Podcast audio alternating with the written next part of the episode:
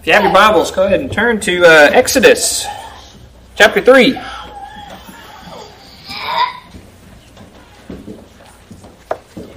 Exodus chapter 3.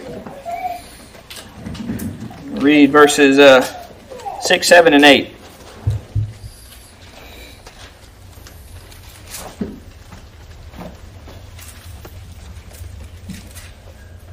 It's God the Father speaking, saying, I am the God of thy father, the God of Abraham, the God of Isaac, and the God of Jacob.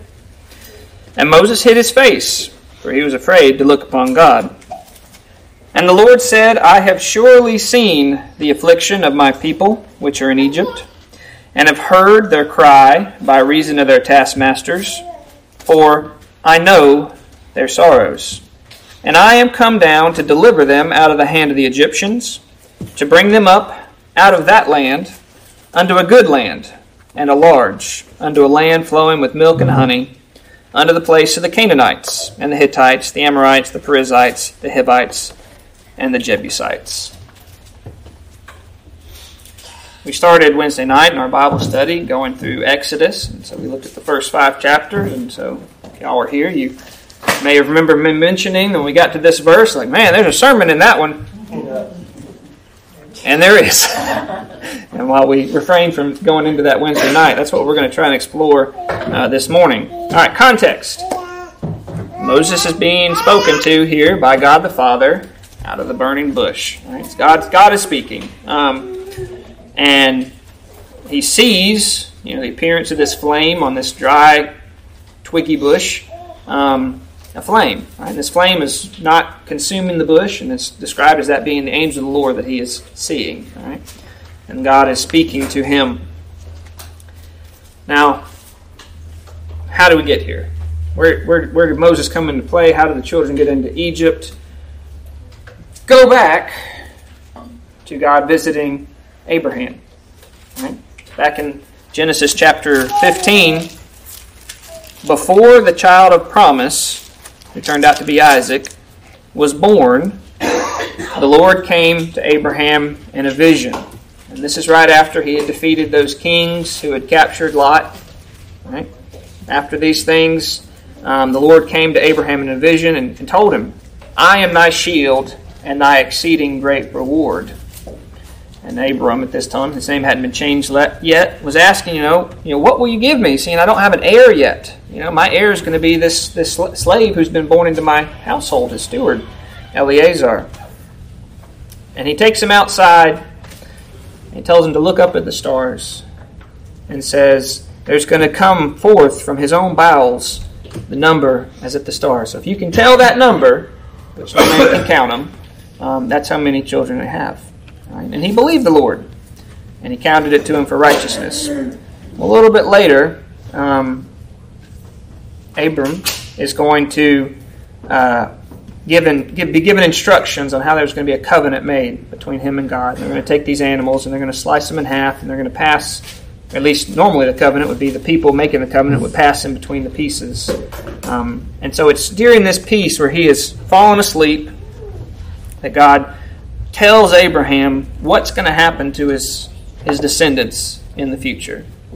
It's down in verse 13. He says, Know of a surety that thy seed shall be a stranger in a land that is not theirs, and shall serve them, and they shall afflict them for 400 years. It doesn't necessarily mean that the affliction is occurring for 400 years, but they're going to be a stranger there for at least 400 years and they'll be serving and afflicted. And also that nation whom they shall serve, I will judge. And afterwards they shall come out with great substance. I'm in Genesis 15, down in verse 14 now. And thou shalt go to thy fathers in peace, and thou shalt be buried in a good old age. But in the fourth generation they shall come hither again, for the iniquity of the Amorites is not yet full. So that was the vision that Abraham had that God told him what was going to happen. You're going to have descendants. He hadn't had his first child through his wife yet. He had not had one, not the one promise, and he's not going to have that one until he's over. Uh, he's 100 years old. Here's your first uh, legitimate boy, the boy of miracle, right? Isaac. But you're going to have so many And it's going to be like the number of the saint by the sea and stars in heaven. Innumerable host over down through the years. And they're going to go be a stranger. And they're going to be in this land for 400 years. And it's not going to be a pleasant experience. Now, Abram had been a sojourner in other lands. Um, he'd already been down to Egypt, um, and he goes to the Philistine lands. And but he's treated very well. God protected him. He didn't allow bad things to happen to him. Um, same thing during Isaac's life. Now, Isaac was not permitted to go down to Egypt. The time for that year, those 400 years had not started yet, and so he was told, "You don't go down to Egypt." So he winds up um, sojourning, I believe, in the Philistine land. And so your first descendant who's going to go back to Egypt after this is Joseph. And by my math, it's about 167 years later that Joseph would be the first descendant of Abraham who would go into Egypt. And y'all know the story of Joseph. He was got there not by choice. His brothers, with very wicked intent, had sold him into slavery. And though they meant it for ill, because they hated him, they were jealous of him, he was dad's favorite, um, the Lord used Joseph to preserve all their lives. The famine got so bad that these men were willing to travel to another country to find food.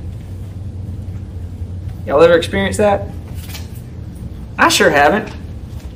Y'all get annoyed when the grocery store doesn't have your favorite item? What do you do? Go to another store. Right? We got a little grumpy when we couldn't find as much toilet paper as we wanted, but guess what? We wouldn't have starved to death. We've never experienced that. Can you imagine having to commute to like Mexico to get some food so your family doesn't starve to death? And there were no cars for airplanes. Uh, bingo, right? Much harder trip. That's the magnitude of how bad this famine was. All right, you're, you're leaving your own land and you're going and looking for land so your your family, your household, and they had a large household, um, doesn't die. Okay, but God had already prepared a way that they were going to be preserved and sustained by putting Joseph down there through all the trial. I mean, he was a slave. He was wrongfully cast in jail. I mean, he had all these years of going through hardship, and yet the Lord had used that in exactly the way He intended to start fulfilling this promise to Abraham that your family is going to be a stranger in a land. And it started off really good. They were welcomed, honored guests. Joseph rose up to be number two over the whole country, right? Other than Pharaoh's title and power, I mean, he was over everybody else because he had been able to interpret. God had told him what Pharaoh's dream was going to mean. You're going to have seven great years of plenty. We better stock up. And you're going to have seven years of absolutely awful. And because of that, they were able to have enough corn um, and food to, to survive. Um, and so that's how Jacob and all of his other sons wind up in uh, the land of Egypt. And again, when they first got there, they were they were honored guests. They were given this great land. Goshen is good land, good for their cattle. Um, they were kind of the welcome guests of Pharaoh.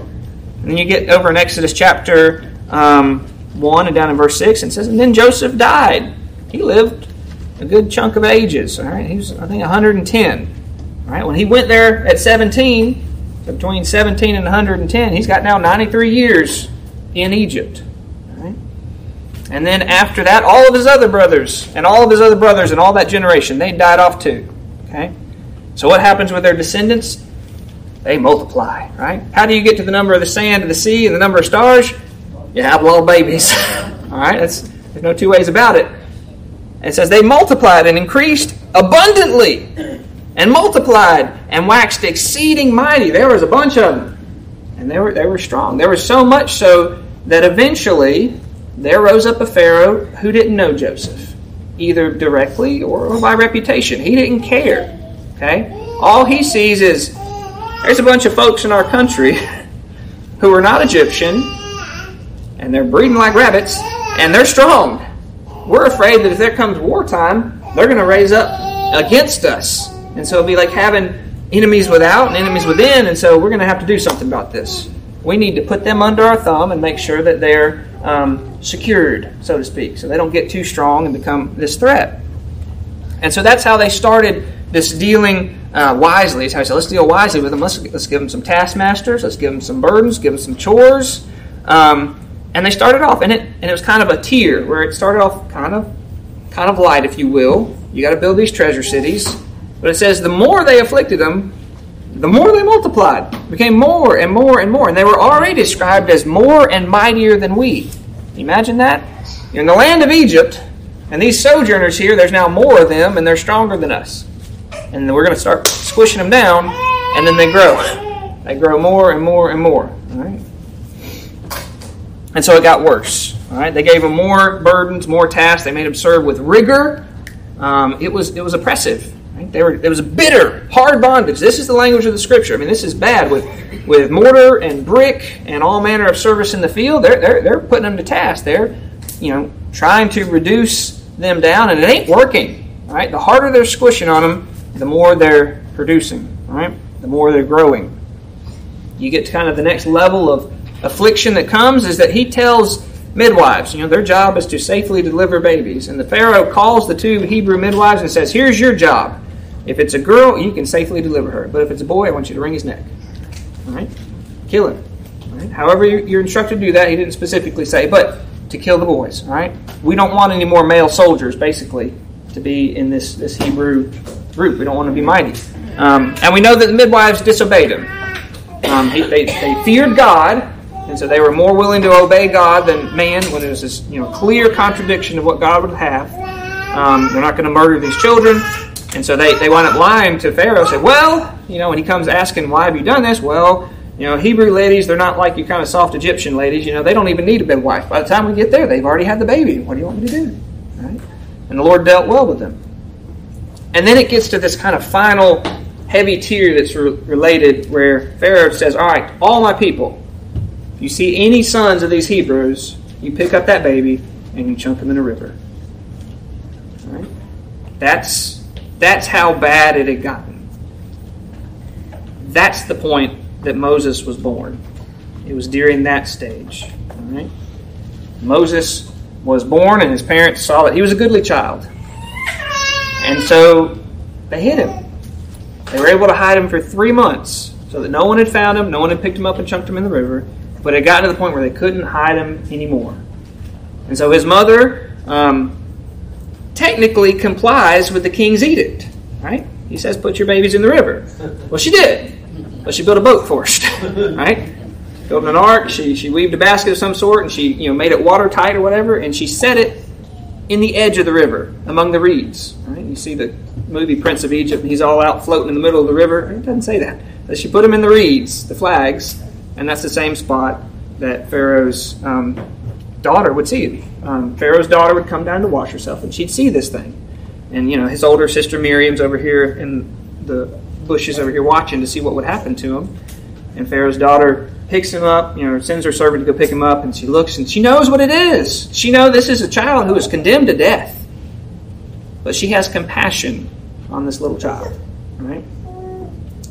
Sister pops up, says, Hey, you want to you want me to find you a nurse for that particular child? I mean, you know, Pharaoh's daughter can't breastfeed the child, it's only three months old. And she says, Yeah, that'd be great. So he goes and gets Moses' mama. And she gets instructions here, feed this child, and I'll pay you for it. And so Pharaoh, you know, Pharaoh's daughter was able to provide for that child and by using the own mother. I mean, the Lord worked out the preservation of Moses, right? There was a blanket edict for every male at that point to die. But he was spared. And he was spared and he was able to be preserved um, and he was able to be cared for by his own mother until he was weaned. And then he went back to Pharaoh's daughter and he became Pharaoh's grandson, essentially. He was welcome in that household. He was raised up. He was mighty in words and deeds of the Egyptians. You can read this in Acts chapter 7 to see uh, Stephen's uh, summary of these events. And he grew up. He had access to the best all the best food, all the best knowledge. I mean, he had it all. Right? But rather, as Hebrews would describe it, Hebrews 11, rather than enjoying the pleasures of sin for a season, he was willing to be counted with Christ, with Christ's people, with the Hebrews, and be among them. Right? That's what he was giving up. When he went out that day to check on his brethren, one, he knew they were his brethren, and he knew that the situation was bad, and he wanted to go see.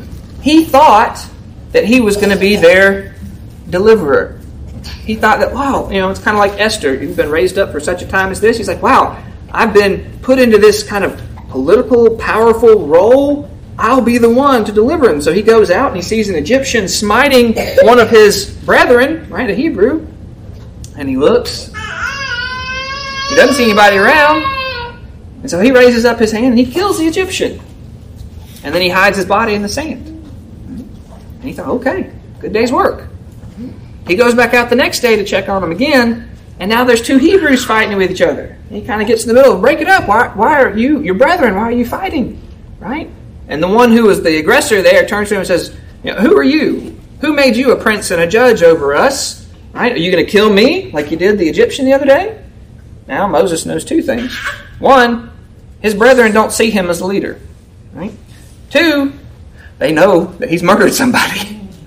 Whether it was justifiable or not doesn't matter. Pharaoh finds out about it, and Pharaoh's going to have him uh, killed. And so he has to flee. The thing is known, so he flees. He leaves Egypt. He has to run, and he runs all the way to the land of Midian. That's somewhere in between Egypt and you know south over there um, before you get to Canaan, right? Somewhere out in the desert area. And that's where he's going to meet his father-in-law, Jethro, also Reuel, same person. Right? He's going to help their, his daughters, and later he's going to marry one. And so he was 40 years old when he killed the Egyptian. And he's 40 year old, right? When you think it's time to help these people, you're full grown, you're 40, right? This is the time, right? Man's understanding. God sends him out to the desert to go learn how to take care of sheep for 40 years until he's 80. 80 is when he sees this burning bush. Right? Liable to think that the time for me being involved in the Hebrews, you know, all my people is, is probably past. Right? What can I do now? And yet, as he's feeding his father in law's sheep, described as the backside of the desert, he's over there near the mountain chain, described as Horeb, specifically the mountain will later be identified as Sinai, same, same place, same region. That's when he sees this burning bush. Right? And that's when God talks to him out of the bush. Right? So that's all your context. Now I'm going to read it again. I want you to listen to what God says. I mean, he identifies who he is, that he's the God of his fathers, right, in verse 6. And Moses is afraid. There's a fear to look upon the face of God. And y'all, if we have a real understanding of God, if we come close, there should be some healthy fear in here. This is not a person. This is not something small or insignificant. This is not something you can handle. This is bigger. This is outside of creation. This is the God. And he was afraid to look upon God. And the Lord said, I have surely seen the affliction of my people which are in Egypt. Check the tense on that. I have seen. And that word surely, that's also the same word for seen. Like saying, I have seen, seen. I have clearly seen. It was out of doubt. There's truly, I have seen what's been going on to my people. I have seen their affliction. He has observed it. He knows. I have seen the affliction of my people. All right, that word affliction misery, trouble, the depressed state. I've seen it. Your heavenly Father sees your misery. He sees the troubles that you're going through. He saw all the afflictions of his people there. And it had been going on for a long time. Now, I don't think it was bad when Joseph was still alive. But it says, then all that generation's dead, and they've multiplied, and now you've got a new Pharaoh that's risen up. And it seems like this is the Pharaoh in which all these afflictions are really taking place. And so it's kind of concentrated, but that's still a chunk of time where things are really, really, really bad. And you know what God didn't do? He didn't stop it immediately. All those prayers that went up from the Hebrews back then of Lord, just let the load be a little lighter. Let them not hit me today. Don't let them take my son. They weren't answered. Now, God saw it. And that's important to know. And he's going to answer the prayer, but in a way bigger than what they were asking for or what they could really comprehend. So I have seen, I have seen the misery. This is this is these are the external things that they're going through. I see what you're going through. Right? I have seen it. I'm not just now becoming aware of it, I've seen it. Right? I've seen the affliction of my people which are in Egypt, and I have heard their cry by reason of their taskmasters. I've heard it. It's come in, and that heard means to hear intelligently. All right, it's not just like there's a, a sound out there, don't really know what it is, right? But God knew. God knew exactly what those cries meant. That word cry is shriek. This is not synonymous with just prayer. This is, I am actively being afflicted and I am crying out in pain and sorrow and wailing. Right? He sees what you're going through and he hears what you're saying, what you're, how you're reacting. He knows. In the face of your taskmaster, um, because of your taskmasters, your taskmaster, that's that's a literally it's like a driver, right? A driver of animal. Um, we call it a cowboy today, but someone who's moving things around. But in other contexts, it's a, it's a tyrannizer, one who is making your life miserable and causing you to shriek out in pain and sorrow and anguish, right? Whether it's at the lash of a whip or the cry of a mother who just watched their child thrown in the river. There's audible cries. And in some of that, they've got to be like, Where are you? Why haven't you come? You said that we were your people. I've seen their affliction and have heard their cry by reason of their taskmasters. For I know their sorrows. You and I can see each other's affliction.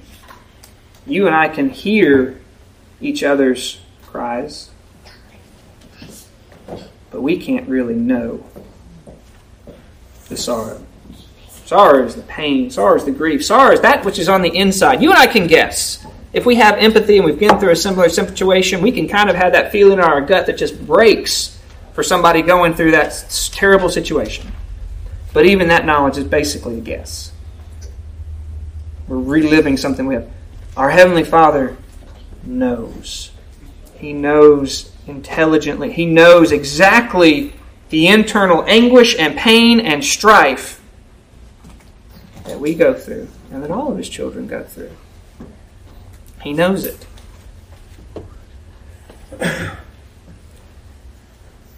And in many cases, we're allowed to go through it. That's, that's part of our human experience. If you've been around the world more than a few sunrises, you know that there is pain, there is sorrow, there is anguish. Don't let the existence of that let you be bitter towards God. Okay? He's not ignoring you. You haven't fallen off of his radar. He knows. He knows what you're going through internally, externally, verbally. He knows it all. Better than your closest friend, better than you could really understand. He knows it all. And verse 8 says, And I am come down to deliver them. How long do you think Joseph, while he was waiting in that jail cell, said, Lord, let me out. I just want to go home. Rescue me. I didn't do anything wrong. He tells those guys their dreams, and, and he's now got someone who's got the ear of Pharaoh. Hey, the one who survives, remember me. Help me get out of here. I was wrongfully stolen from my land. I'm wrongfully thrown in here. And even he forgot him. For like another two years. God didn't forget. And God had him there for a purpose. And God had promised Abraham, you know, 160 something years earlier, that his people were going to go through this, but that he was going to bring them out, specifically in the fourth generation, which Moses is the fourth generation Levi. That he was going to bring them out. He was going to bring them into a good land, a land that he promised. And so, even as they're going through it and they're experiencing all this pain and sorrow, God's still there. He still knows. And His ways, His arc of what He's doing, is much higher than what we see and what we ask for. We think about the God who can answer his prayers higher than any that we can even think or imagine. That's the idea. You cannot get your thoughts high enough to see what all He is working on. Right? But He had told Abraham the end result your people are going to come, your descendants are going to come, and they're going to be in this land that I promised for you. Were the lives of his descendants while they were still in Egypt really, really hard? Yeah. But God was still faithful. Now, all of this is foreshadowing. All right? You ever heard that term foreshadowing? You should remember from my high school English. It's a literary term. Let's say if you're, you're walking down the sidewalk and the sun's behind you, what's in front of you? Shadow, right? And so if I'm at the mailbox and you're walking down there, what am I going to see first? You or your shadow? I'm, let's say I'm looking down. Mm-hmm. Your shadow, right? Your shadow reaches out first. Okay? Your shadow has your rough resemblance of you, but is it you? No, right? It doesn't have all the full color, it doesn't have the full details, it can be a little obscured, but it's pointing to something that's coming later, right? This deliverance of the Hebrew nation out of Egypt is pointing to the great deliverance of all of God's children out of this world, out of sin, out of sorrow, out of bondage.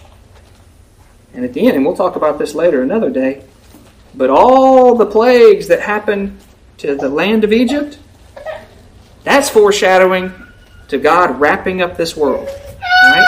And how He is going to take it and break it all down and put it away. It's all going to melt. That's kind of the kind of the last shebang, but there is a, a putting away process, and that's what there's a mirror here. You've got this on a small scale, this massive deliverance that's coming, where his people are taken out of this land, and, and Egypt is synonymous with worldliness and sin and bondage. I mean, that's that's symbol, sim, symbolism that's consistent throughout Scripture. All right, and so to have his people taken out from that, but in the meantime before Christ returns and that great day happens, we're still here. We're still in the world. We're not of the world like the Israelites were over here in Goshen, right? They're separate from the world, but they're still in the world. And they're experiencing the consequences of being here and having to face that reality and that struggle. But my encouragement to you is, today is that God has a plan that's bigger than us. It's bigger than just, Lord, ask for this this particular slave master to be nicer to me today. Right? He could have answered that prayer, but his the answer is much, much, much bigger. It's the complete removal. That's what we're looking forward to when the Lord calls us and wraps this world up. All the sin, all the pain, all the sorrow, it will be put away. For forever. It won't come back. And you'll be in a good land. I will bring them up out of that land into a good land. Listen to this language in verse 8. I will come down to deliver them, and I will bring them up out of that land. Christ is going to descend, and he will bring us up, which is to ascend to, to his land, that new heaven, that new earth. Do I understand it all? No. Is it better than I can describe? Yes. All right? It's to be with him and to be in glory that's what we're looking forward to. It's a good land, a large land. There's room for every single one of God's children. That, that number that we looked at, the number that you cannot count. Right? That's the multitude of the Lord's people. There's room for them. It's not going to be tightly packed apartments where you're like in the city and you got like four cubic feet. Right? No, it's it's a large land. There's room for you. There's a place for you. Because the Lord went and prepared a place for you. Bring them under a land flowing with milk and honey. The the things that we need, which there I don't think we'll have very many needs. I think to be in the presence of the Lord, that's our need. That's eternal life, is to know the Father and to know the Son. Um, that's a beautiful picture. How long had God been leading up to this deliverance? Right? And He's just getting the, the, the ball rolling here, right? God doesn't go, boom, and you're out. Right? I preserved this little baby 80 years ago. And I raised him up a certain way. And then I sent him out to the desert for some sheep training. It's really good, apt, appropriate for what he's going to have to do with as he's leading the, the people later in the wilderness, right, as a, as a pastor. right? And now, here we go, 80 years since that, I'm now telling him to go back. And we can talk about more in depth, but it's not just going to be, I'm going, all right, we're going. Pharaoh's okay, see you later. Right? It's a process. It's going to take a while. And by the end of it, you know, the nation of Egypt is going to be a bleeding wreck. Economically, militarily, um, population, it's just going to be absolutely decimated. And it's this long process. And God already knew what He was going to do. And He had told Abraham the end result. Has God already told us in His Word the end result? Yeah. And if we can hang on to that, it makes the day to day stuff a whole lot more manageable. Because if you're just focusing on, Lord, help me get through this next lash of the whip, Lord, help it not sting so bad, then that can get discouraging when the next whip blow falls. Right? And you know, we have it really good. We have we have individual problems, and most of them result of uh, physical health, or I mean, just we have we have problems. I get that. As far as cruelty and viciousness and uh, just the things that have existed for the most of human history, we've largely been spared from that. We've been inordinately protected and hedged in from the worst of humanity. We believe in total depravity. We believe that men are inherently evil, and that if left unchecked, they will do that. And that's part of the beauty of the, the government system that we're in, is that it is designed to check men, right? To restrain them. It, God doesn't have to preserve that, right? He could allow us to be back like how the Christians were exposed right after Jesus' day to, you believe what? Okay, you better stop saying that, or I will kill you. I will take your stuff. I will whatever. There's nothing that's saying that we can't go back to that. And so our perspective is sometimes skewed. We take our, our problems, which I, I get that they are they're real, but we make them to be much, much worse than they are in the grand scheme. But the beauty is that from the teaching of the Word is that the solution is not just the escape of that immediate problem. The solution is the absolute removal from all sin and sorrow altogether. That's what we're looking for. That sweet by and by that we sing about, that's what we're looking for. The full deliverance. Not just a partial, not just a small. Right? That's the mighty God that we serve. The one who, as you're going through trials and sorrows and pain today, He knows. He loves you. He cares. He'll get you through them. He's keeping you by His power. That's true. But the real answer to the deliverance from those trials is not just let me feel better or let this go away. Lord, let me be with you. Let me be with your presence. Sometimes we get you know distressed by death. That's the answer to that prayer. One day the Lord's going to call us home. I'm not, no, I'm not saying go in advance, right? That's His His timing, right? But when He calls you home, that's great. For every child of God who knows the Lord and loves the Lord, that's great. And so, am I, am I sad that Brother Jerry Sr. has passed? Absolutely. For our sake, we had 60, 70 years of him as a, as a, as a preacher of the gospel, and he faithfully saw, and he set a good example. Right? That's great. I'm not sorry for him. Right? He doesn't have to, to hunch over anymore, and he has he's there uh, with uh, the woman that used to be his wife. I know we don't have spouses in heaven, but I'm sure um, the greater love. I mean, we're going to have love one for another that's beyond that of marriage of a spouse, but it's going to, it's great. That's what we're looking forward to. And so, my encouragement to you today is to remember that you serve a God who sees what you're going through. He hears your cries of frustration and pain and anguish and sorrow. He knows what you're going through. He knows it. We have a high priest who feels our pain. Right? It's not just an expression. Jesus Christ was tempted by all the things that we are, and yet he did it without sin, and he knows what you're going through. And he's the one advocating on your behalf. You have a God that knows, intimately knows what you're going through. That's comforting to me. And we know that one day He's going to come down. In His perfect timing. Is it my timing? No. Was it in Moses' timing that they were delivered? No, he was 40 years old. I'm going to do it by force, right? I can't dictate God's timing. His timing is perfect. Amen. Right? Can it be in the manner that I say? No. If it was up to Moses, there probably would have been a rebellion or a revolt or, hey, let's sneak out, all right? No one's looking. Let's, right? But the way God did it, it was, it was His way. It was a boldly going out. They're not going to stop you. Not a dog's going to move their tongue against you. Right? David woke up in the middle of the night because our dog was yapping. Four o'clock in the morning. It was distressing. Right? And there's nothing there as far as I could see. So you got 600,000 men, plus their wives, plus their multitude of children leaving a land, and there's not a child going to bark. Not a dog going to bark, right? That's a miracle in itself, right? In the grand scheme of what happens in Egypt, it's kind of a small miracle, but still, He is going to do it in the manner that He designs, and it's way bigger than anything that we could do. And they weren't going out empty handed, right? You got refugees fleeing violence in their country and trying to come here to have safety, right? These refugees were trying to flee Egypt they weren't going out with just clothes on their back, right?